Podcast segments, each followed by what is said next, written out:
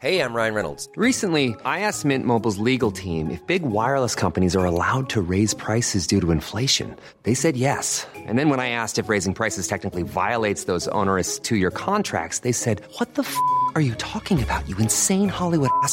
So to recap, we're cutting the price of Mint Unlimited from $30 a month to just $15 a month. Give it a try at mintmobile.com slash switch. $45 upfront for three months plus taxes and fees. Promo rate for new customers for limited time. Unlimited more than 40 gigabytes per month. Slows. Full terms at mintmobile.com. Hiring for your small business? If you're not looking for professionals on LinkedIn, you're looking in the wrong place. That's like looking for your car keys in a fish tank. LinkedIn helps you hire professionals you can't find anywhere else, even those who aren't actively searching for a new job but might be open to the perfect role. In a given month, over 70% of LinkedIn users don't even visit other leading job sites. So start looking in the right place. With LinkedIn, you can hire professionals like a professional. Post your free job on linkedin.com slash people today.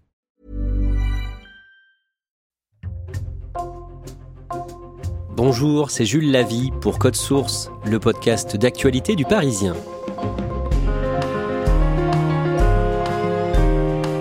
Le 18 février 2021, Le Parisien a révélé l'ouverture d'une enquête pour viol visant Patrick Poivre d'Arvor. C'était le début de ce qu'on appelle aujourd'hui l'affaire PPDA.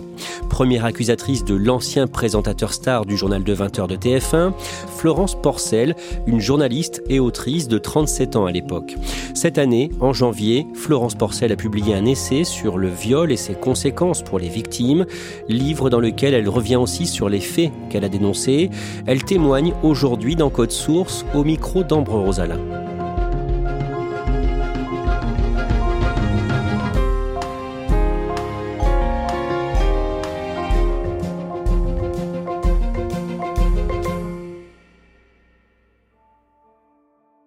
Florence Porcel a 39 ans. Elle n'est pas très grande, avec des cheveux bouclés très noirs et des yeux marrons.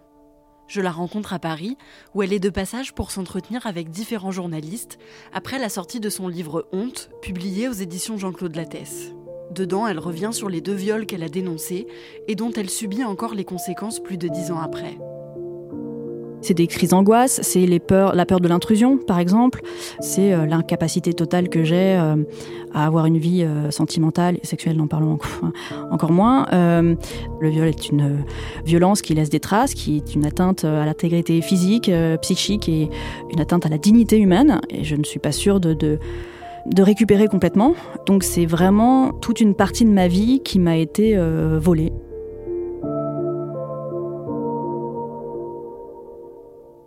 Florence est née le 26 juillet 1983 à Vitry-le-François en Champagne.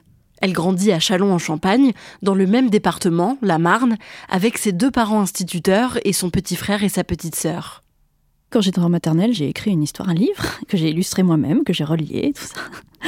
Et puis ensuite, euh, oui, j'écrivais les suites euh, des livres que je lisais, où je faisais les portraits de mes camarades. Euh, Et j'ai toujours écrit, toujours, toujours, toujours, tout le temps. J'ai eu cette immense chance de grandir dans un bain de culture. Châlons-en-Champagne est la, la capitale nationale des arts du cirque. Il y avait des circassiens et des circassiennes partout dans les rues. J'allais tout le temps au cinéma. Il y avait une scène nationale aussi, donc nos, nos parents nous emmenaient beaucoup, beaucoup au théâtre. Donc c'était vraiment une chance. J'étais très très timide, très calme, très réservée, très en retrait. Voilà, mais bonne élève, euh, je parlais pas. Hein. La légende raconte que euh, ma maîtresse de CP a entendu le son de ma voix à Noël, la première fois. Donc j'étais vraiment très réservée, mais j'étais une très bonne élève. Euh, à l'écrit, tout allait bien. L'écrit a toujours été voilà, une facilité pour moi. Peu après ses 16 ans, on lui découvre une tumeur entre son cerveau et son globe oculaire. Florence doit se faire opérer de la boîte crânienne pour l'enlever et elle subit une trépanation en janvier 2000. Florence et sa famille ont très peur pour sa vie, mais finalement elle survit. L'opération est très lourde et après ça, à cause de la rééducation, Florence doit renoncer à sa vie d'adolescente. J'ai été borgne pendant six mois, j'ai pris 15 kilos je faisais la sieste euh, tous les après-midi au lycée. Enfin c'était vraiment très très très dur. C'est clair que j'ai pas eu une, adolescence euh, normale, j'allais dire, mais en fait j'ai pas eu d'adolescence tout court. Je ne suis jamais sortie, euh, j'avais pas de bande de copains, j'avais, il n'y a, pas eu de tous les premiers émois, tout ça. avant mes 16 ans, j'étais pas prête. Et à 16 ans, voilà, ça, ça m'est tombé dessus. Et j'étais, J'étais occupée à récupérer. Il n'y a pas eu de petite amie. Enfin, il n'y a rien eu. vraiment, c'était pas du tout possible. C'était pas possible. Florence doit encore subir plusieurs opérations pour guérir complètement. À cause de ses problèmes de santé, elle redouble sa première, mais l'année d'après, elle obtient son bac sans problème. Florence rêve de devenir comédienne, alors elle passe un concours pour entrer dans une école de comédie musicale parisienne. Florence est acceptée et elle déménage à Paris. J'avais tout juste 19 ans, j'arrive à Paris et, euh, pour moi c'est le rêve qui débute et l'indépendance et euh, le, début de ma vie d'adulte. Tout l'éventail des possibles était euh, grand ouvert.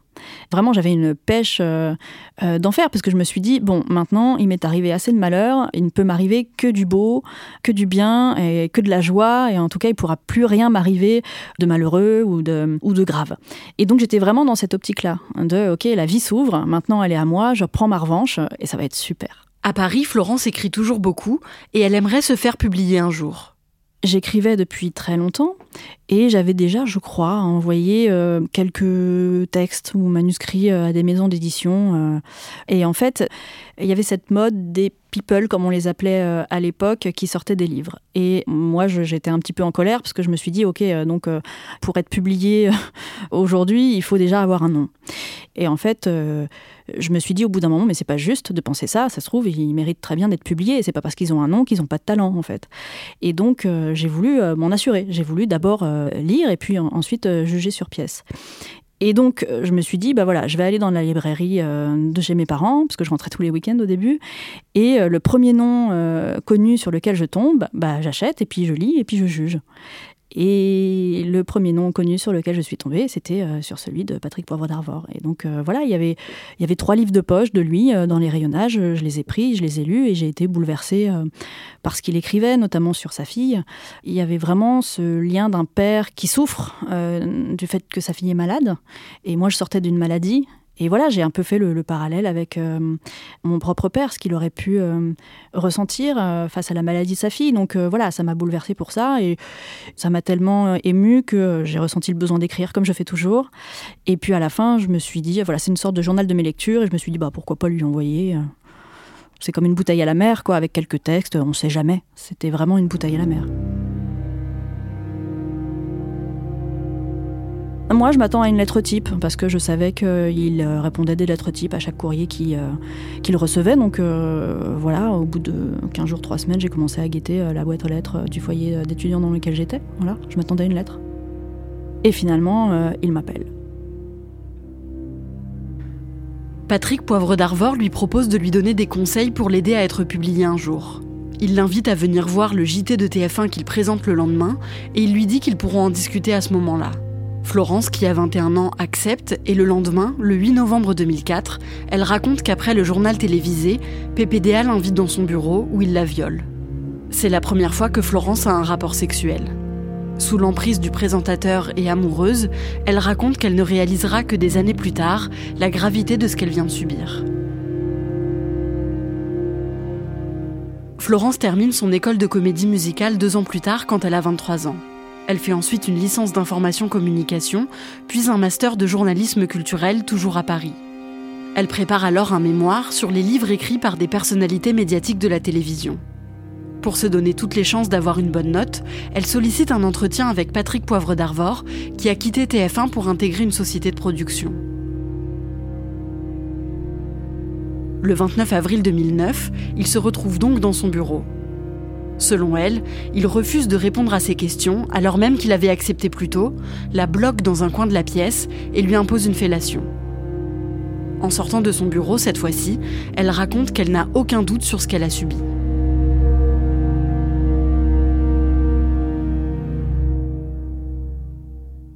Quand je sors du bureau et quand je me retrouve dans la rue, mon premier réflexe, c'est d'aller porter plainte. J'essaye de reprendre mes esprits et je me projette euh, dans le fait d'aller pousser la porte d'un commissariat et, d'aller porter plainte.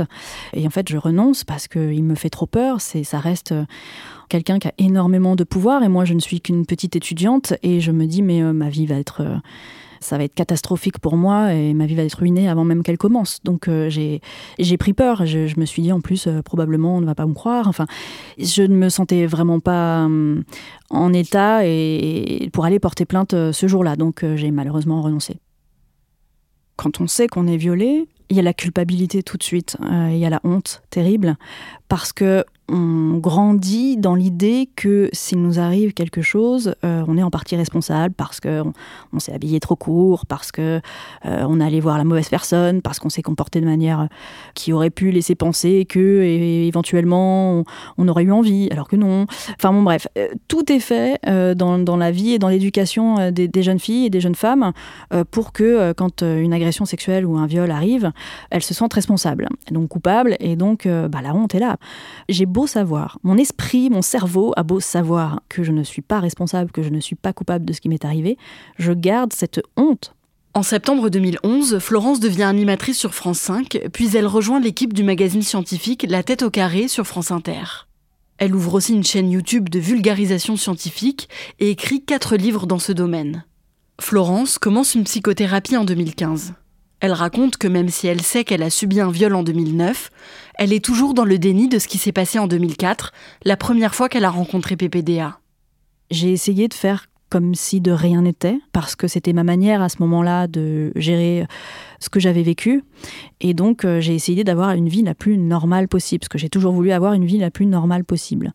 Euh, mais au bout d'un moment, je me suis rendu compte que euh, ben, je ne pouvais pas avoir une vie sentimentale, je ne pouvais pas avoir une vie sexuelle, ce n'était pas possible, c'était une souffrance. Une souffrance physique, c'était une souffrance psychique, donc j'ai arrêté. Et c'est à partir de ce moment-là que je me suis vraiment noyée dans le travail, que j'ai travaillé euh, semaine et week-end sans m'arrêter, avec euh, vraiment des, semaines avec un nombre d'heures qui n'est pas humainement tenable. Ça a ruiné ma santé euh, physique, ça a ruiné ma santé mentale. Et voilà, et je me suis noyée dans le travail pour oublier le reste. Florence fait un burn-out à la fin de l'année 2018. À ce moment-là, elle raconte qu'elle prend conscience qu'elle a subi un viol en 2004 mais elle ne se sent pas capable de porter plainte, et surtout, elle pense que ça ne sert à rien parce que les faits sont prescrits. Elle écrit ensuite un roman, Pandorini, qui sort en janvier 2021. Le livre raconte l'histoire d'une jeune femme violée par une star du cinéma et qui se rend peu à peu compte de la relation d'emprise dont elle est victime. Peu de temps après la sortie du livre, Florence apprend que les délais de prescription pour les viols ont été rallongés et passent de 10 à 20 ans. Les faits qui la concernent ne sont donc plus prescrits. Quand j'ai appris ça, mon premier réflexe a encore été de dire non, non, non, mais je ne porte pas plainte, c'est hors de question, euh, ma vie va voler en éclats. Et en fait, euh, ben, je me suis rendu compte que après 48 heures de réflexion, je ne pouvais pas ne pas y aller. Il fallait que j'y aille. C'était un besoin absolu. Donc voilà, j'ai pris cette décision. Florence fait appel à deux avocats avec qui elle monte un dossier qu'elle veut présenter au moment de porter plainte. C'est un document très épais parce que j'ai beaucoup d'éléments, j'ai beaucoup de preuves matérielles. Et donc euh, oui, on a mis trois semaines à, la constituer, cette plainte. Donc ça a été trois semaines vraiment très douloureuses, très compliquées, très éprouvantes, parce qu'il m'a fallu évidemment euh, aller euh, chercher dans mon passé toutes les preuves matérielles qui pouvaient prouver ce que j'avançais. Et c'est évidemment des années dans lesquelles j'avais pas du tout envie euh, de me replonger parce que c'est les pires années de ma vie et donc euh, personne n'aime faire ça. Enfin, c'est, au-delà du désagréable, mais il, fallait que je le fasse pour constituer cette plainte. Florence porte plainte le 15 février 2021. Une enquête préliminaire est ouverte au parquet de Nanterre et elle est auditionnée une première fois le 3 mars. L'audition, qui dure 9 heures, est éprouvante, mais elle a le sentiment d'être écoutée et surtout crue. Puis elle demande à être réentendue le 27 mai pour apporter plus de précision à son récit. Ça a duré trois heures et c'est trois heures pendant lesquelles j'ai été euh, clairement euh, présumée malhonnête. Enfin, c'est ce que j'ai ressenti. J'avais vraiment l'impression que euh, le major et les policiers qui m'auditionnaient étaient persuadés que je leur avais menti et que je les avais manipulés dès le départ. Ils ont essayé de me coincer, hein, de faire éclater la vérité au cas où j'aurais menti, voilà, de me faire craquer. Sauf que ben, je n'ai jamais menti et qu'on ne peut pas faire craquer quelqu'un qui ne ment pas. Donc je suis restée droite dans mes bottes mais malgré tout, ça a été un moment, euh, assez violent à vivre parce qu'il y a eu un revirement de situation par rapport à la première audition où j'avais été vraiment euh, très bien reçue et où j'avais vraiment eu l'impression d'avoir été euh, écoutée et entendue.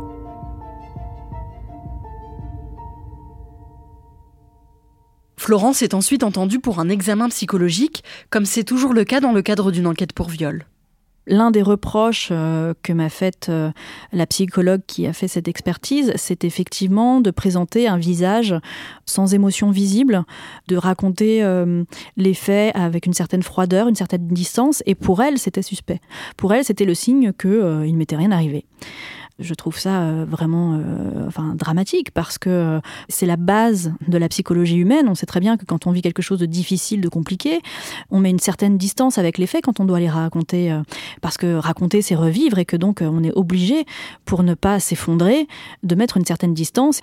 Du coup, ça se concrétise par effectivement un ton un peu froid, un peu clinique, un peu détaché et un visage sans émotion visible. Et qui a été demandé à la psychologue qui a fait cette expertise psychologique, c'est de savoir si j'avais été capable de résister à la commission des faits. Je crois que ce sont les termes exacts de l'enquête. Et ça, c'est dramatique parce que ça implique que la victime a une responsabilité plus ou moins grande dans le crime qui a été commis contre elle. Mais qu'est-ce que ça envoie comme message aux victimes de viol C'est absolument dramatique. Comment voulez-vous ne pas avoir honte et ne pas se sentir coupable? Moi, je ne comprends pas encore qu'en 2021, dans une enquête de police, on cherche à savoir quel degré de responsabilité une femme a dans le viol qui a été commis contre elle. La plainte de l'animatrice est rapidement rendue publique dans Le Parisien. Patrick Poivre d'Arvor se défend dans les médias. Il ne nie pas les rapports sexuels, mais il affirme qu'ils étaient consentis. Sur les réseaux sociaux, une vague de haine déferle alors sur Florence. Ça fait ressurgir le sentiment de honte parce que euh, c'est quand même lié à des choses qui sont extrêmement intimes et on n'a pas du tout envie de déjà d'en parler à des inconnus, comme un officier de police judiciaire, comme un procureur. Mais c'est autre chose, évidemment, de voir tous ces détails dans la presse. C'est compliqué de regarder les gens dans les yeux, de potentiels employeurs ou, de potentiels clients. Ou... Personne n'a envie de voir des choses aussi intimes étalées sur la place publique. À partir du moment où, en plus, tout ça est aussi sur Internet et qu'Internet n'oublie jamais, c'est quelque chose que je vais devoir euh, trimballer euh, comme un fardeau jusqu'à la fin de mes jours, malheureusement. Le dossier est classé sans suite pour insuffisance de preuves à la fin du mois de juin 2021. Après ça, Florence constate que ses contrats professionnels se font de plus en plus rares. J'ai honoré tous les contrats qui avaient été signés avant mon dépôt de plainte, et puis à partir du moment où ma plainte a été rendue publique, euh, voilà, tout s'est arrêté moi, je faisais un métier public, j'avais une image publique, j'avais une réputation. Et à partir du moment où a été accolé à mon nom le mot menteuse, eh bien, euh, évidemment, plus personne n'a voulu associer son image à la mienne et euh, plus personne ne me proposait de travail. Florence est très affectée. Elle a souvent des idées noires, mais elle arrive à les surmonter grâce au soutien de sa famille et de ses amis proches. Après la plainte de l'animatrice, une vingtaine d'autres femmes ont porté plainte à leur tour contre PPDA, dont 12 pour viol. C'était quelque chose d'à la fois sordide, parce que bien sûr, j'aurais préféré euh, être la seule, et en fait, euh, sublime, parce qu'il y a eu cet élan. Ces autres victimes qui sont spontanément allées voir la police pour dire euh, bah, Moi aussi, il m'est arrivé la même chose, il faut la croire. Et ça, c'était vraiment euh, la surprise euh, totale. Parce que effectivement, j'ai lu dans les dépositions qu'elle faisait ça euh, pour elle, bien sûr, mais aussi pour me soutenir. Et c'était des femmes que je ne connaissais pas. Ça, ça donne une force incroyable. À la fin de l'année 2021, Florence commence à écrire sur ce sentiment de honte qu'elle ressent au quotidien. Elle fait des recherches à ce propos parce qu'elle a besoin de prendre du recul et de comprendre d'où vient ce sentiment partagé par tant de victimes de viol. Elle publie son essai, intitulé Honte, le 11 janvier 2023, aux éditions Jean-Claude Lattès. L'écriture de ce livre lui a fait beaucoup de bien, mais elle estime qu'aujourd'hui elle a presque tout perdu en portant plainte. Mon honneur, ma dignité, ma réputation, ma carrière et donc l'immense majorité de mes revenus, et une grande partie de ma liberté. Ce qui fait beaucoup, je trouve que c'est cher payé pour euh, déposer une plainte. Euh, ce n'est pas normal encore aujourd'hui en France au début euh, des années 2020 d'avoir tant à perdre à juste déposer une plainte. Et j'aimerais, moi, être la dernière à qui ça arrive. Aujourd'hui, j'ai toujours honte et je pense que j'aurai toujours honte. Cela dit, j'ai beaucoup d'espoir en la justice et en tout cas, moi, ce que j'espère, c'est un procès pour retrouver au moins au moins mon honneur et ma dignité.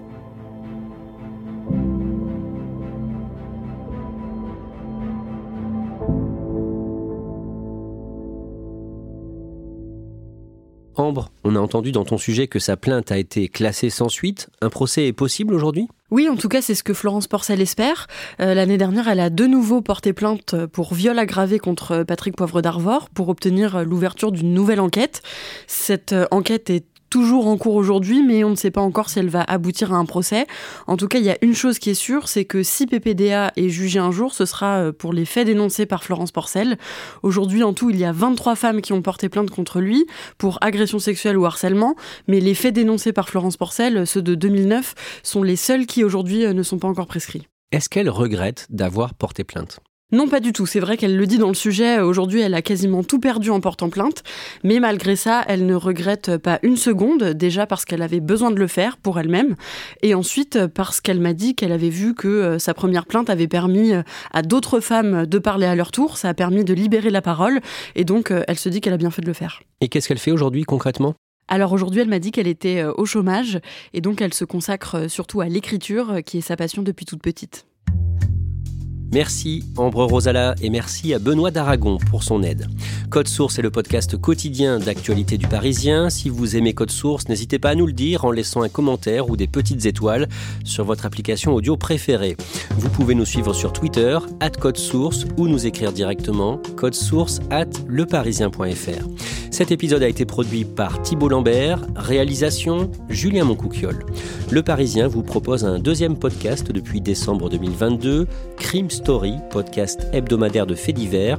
Chaque samedi, Claudia Prolongeau vous raconte une grande affaire criminelle avec l'expertise de Damien Delsoni, le chef du service police-justice du Parisien. Crime Story est disponible sur toutes les plateformes.